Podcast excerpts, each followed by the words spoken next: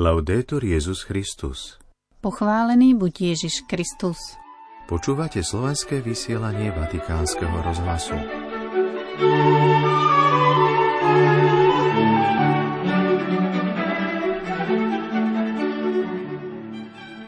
Dnes, v pondelok 27. februára, tlačové stredisko Svetej stolice oznámilo ďalšiu pápežovú apoštolskú cestu, ktorá sa uskutoční koncom apríla. Cieľom bude Maďarsko. Pápež vyjadril blízkosť brazílskému ľudu po silných dažďoch. Svetý otec František spolu s rímskou kúriou včera na poludnie začal individuálne duchovné cvičenia. Do piatka 3. marca nebude mať žiadne audiencie. Viera bez krízy je krízou viery. To sú slova svätého Otca v novej knihe El Pastor, ktorá vyšla v Argentíne. Dnes sa vo vysielaní vrátime k záveru pápežovej homílie z Popolcovej stredy. Pokojný večer a príjemné počúvanie vám z väčšného mesta prajú Miroslava Holubíková a Martin Jarábek.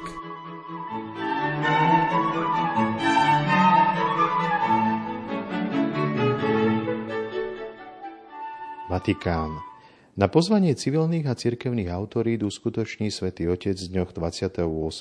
až 30. apríla apoštolskú cestu do Maďarska, počas ktorej navštívi Budapešť.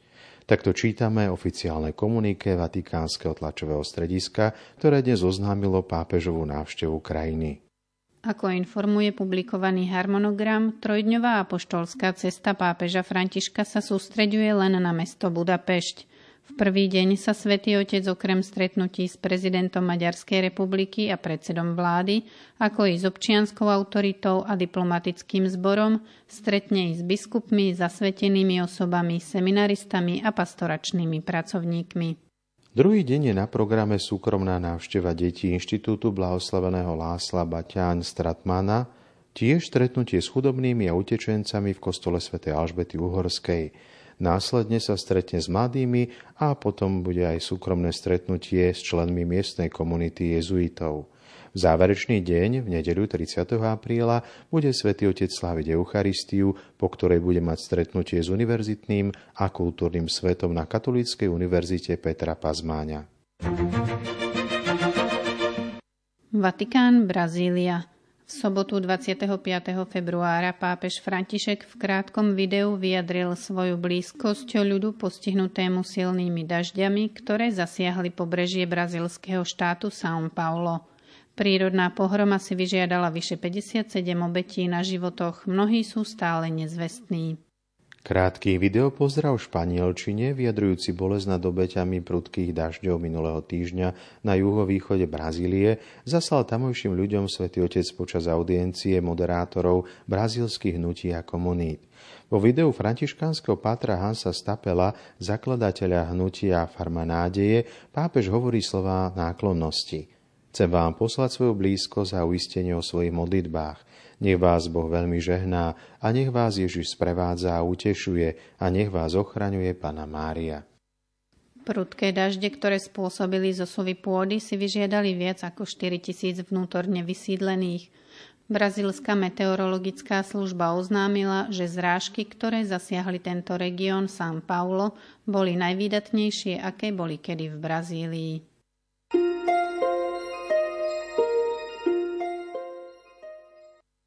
Argentína. V týchto dňoch vychádza v Argentíne kniha El Pastor, Pastier, ktorá je výsledkom viacerých rozhovorov, ktoré urobili s pápežom dvaja novinári, Francesca Ambrogettiová a Sergio Rubina. V knihe sa spomínajú témy ako politika, ekonomika, reformy v rímskej kúrii, aj ohrozenie spoločného domova.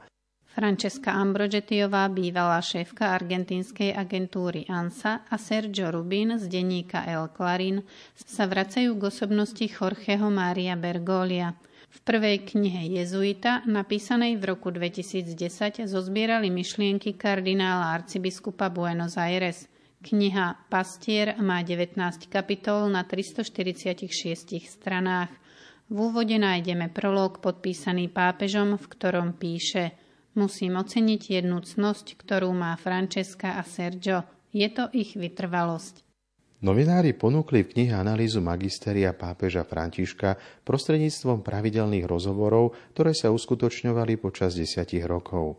Venujú sa mnohým témam, od otázok imigrantov, ochrany života až po zneužívanie detí. Tejto súvislosti pápež František zdôraznil, že jeho pontifikát bude z veľkej časti hodnotený podľa toho, ako sa vysporiadal s touto pohromou. Ďalej sa píše o témach ako sú manželstvo a rodina, ženský génius a karierizmus v cirkvi. V súvislosti s homosexualitou zdôraznil rímsky biskup, že tým, ktorí trpeli odmietnutím zo strany cirkvy, by chcel dať najavo, že majú miesto v cirkvi. Jednou z ústredných tém je politika. Áno, robím politiku, odpovedá pápež, pretože každý musí robiť politiku. A čo je to politika? Spôsob života pre polis, pre mesto – to, čo nerobím a čo by nemala robiť ani cirkev, je stranická politika. Ale evanielium má politický rozmer, ktorý spočíva v premene myslenia na sociálnu, dokonca náboženskú mentalitu ľudí, tak, aby bola zameraná na spoločné dobro. Ďalšia silná téma sa týka ekonomiky. Pápež František opakuje, že majákom, ktorý treba nasledovať, je sociálna náuka cirkvy. Tá neodsúdila kapitalizmus, ale je potrebné nasmerovanie, aké uviedol Jan Pavel II. Sociálna trhová ekonomika.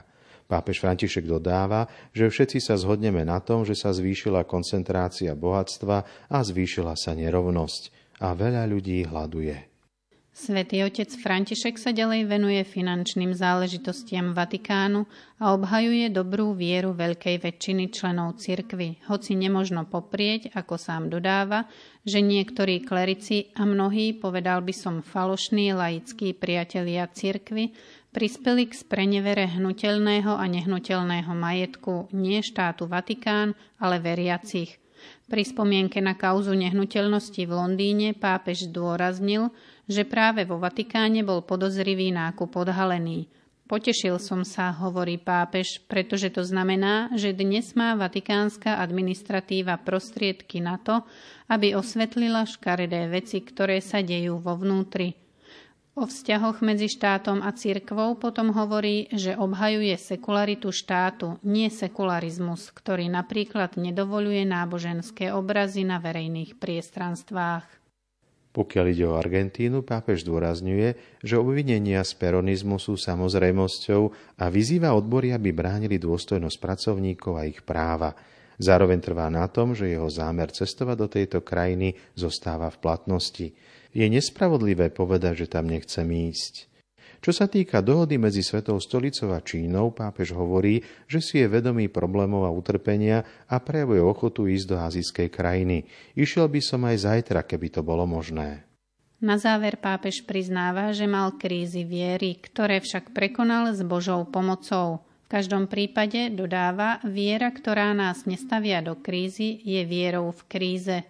Rovnako ako viera, ktorá nás nenúti rásť, je vierou, ktorá musí rásť.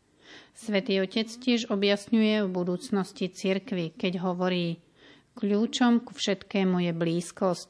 Cirkev je matka a ja nepoznám žiadne matky na diaľku, na dopisovanie si. Matka dáva náklonnosť, dotyky, bosky, lásku. Keď cirkev nie je svojim deťom blízka, pretože je zanepráznená tisíckami vecí, alebo s nimi komunikuje prostredníctvom dokumentov, je to, ako by matka komunikovala so svojimi deťmi prostredníctvom listov.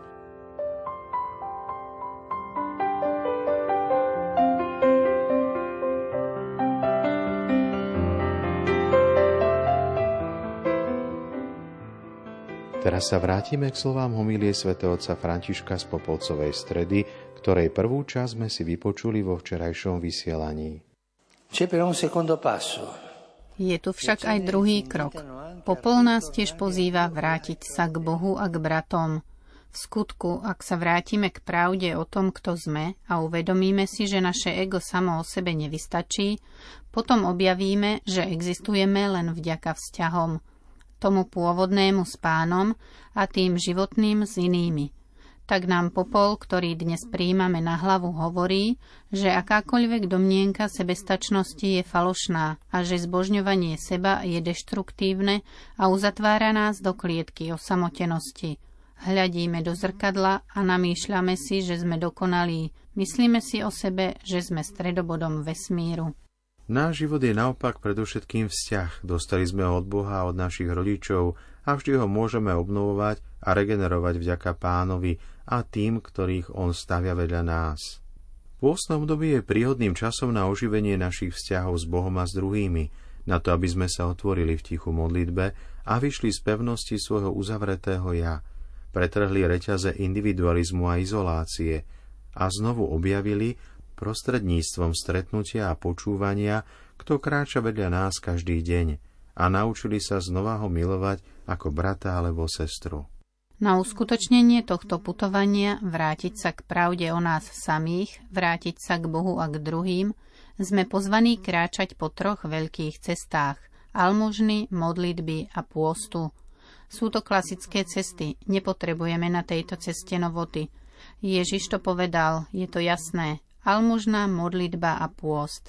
Nejde o vonkajšie obrady, ale o gestá, ktoré majú vyjadrovať obnovu srdca. Almužna nie je rýchle gesto na očistenie svedomia, aby sme vyrovnali našu vnútornú nerovnováhu, ale je to dotýkanie sa vlastnými rukami a vlastnými slzami utrpenia chudobných. Modlitba nie je rituál, ale dialog pravdy a lásky s Otcom. Pôz nie je jednoduchá ozdoba, ale silné gesto, ktoré má nášmu srdcu pripomenúť, na čom záleží a čo sa pomíňa. Zo strany Ježiša ide o napomenutie, ktoré si uchováva svoju spásnu platnosť aj pre nás. Vonkajšie gestá musia vždy zodpovedať úprimnosti duše a súdržnosti skutkov. Na čo nám je roztrhnutie rúcha, ak srdce zostáva vzdialené od pána, teda od dobra a spravodlivosti? Príliš často sa však naše gestá a rituály nedotýkajú života, nevyjadrujú pravdu. Možno ich robíme len preto, aby nás ostatní obdivovali, aby sme dostali potlesk, aby sme si pripísali zásluhy. Pamätajme na to, v osobnom živote, tak ako v živote cirkvy, sa nepočíta vonkajškovosť, ľudské súdy a obľuba sveta. Počíta sa len pohľad Boha, ktorý v ňom číta lásku a pravdu. Ak sa pokorne postavíme pod jeho pohľad, potom almužná modlitba a pôst vyjadria, kým skutočne sme, Božími deťmi a bratmi medzi sebou. Almužná dobročinnosť preukáže náš súcit s tými, ktorí sú v núdzi, pomôže nám vrátiť sa k druhým. Modlitba dá hlas našej intimnej túžbe stretnúť sa s Otcom, vráti nás k Nemu. Pôz bude duchovnou posilňovňou, aby sme sa s radosťou zriekli toho, čo je nadbytočné a čo nás zaťažuje – aby sme sa stali vnútorne slobodnejšími a vrátili sa k pravde o nás samých. Stretnutie s Otcom, vnútorná sloboda a súcit. Vykročme v láske. Dostali sme 40 príhodných dní, aby sme si pripomenuli, že svet by sa nemal vtesnávať do úzkých hraníc našich osobných potrieb – a aby sme znovu objavili radosť nie z hromadenia vecí, ale zo starostlivosti o tých, ktorí sa nachádzajú v núdzi a v súžení. Vykročme v modlitbe. Dostali sme 40 príhodných dní na to, aby sme vrátili Bohu prvé miesto v živote, aby sme obnovili dialog s ním z celého srdca, nie v úlomkoch času. Vykročme v pôste. Dostali sme 40 príhodných dní na to, aby sme našli seba – aby sme ohraničili diktatúru agent vždy plných vecí, ktoré je treba robiť, požiadaviek čoraz povrchnejšieho a ťažkopádnejšieho ega a vybrali si to, na čom záleží. Bratia a sestry, nepremárnime milosť tohto svetého času. Dívajme sa na ukrižovaného a kráčajme. Odpovedajme veľkodušne na silné výzvy pôstneho obdobia. Na konci cesty stretneme s väčšou radosťou pána života. Stretneme jeho, ktorý je jediný, čo nám dá povstať z nášho popola. Milí poslucháči, po závere pápežovej homílie zo slávnosti Popolcovej stredy sa už s vami lúčime. Do počutia zajtra. Laudetur Jezus Christus. thank you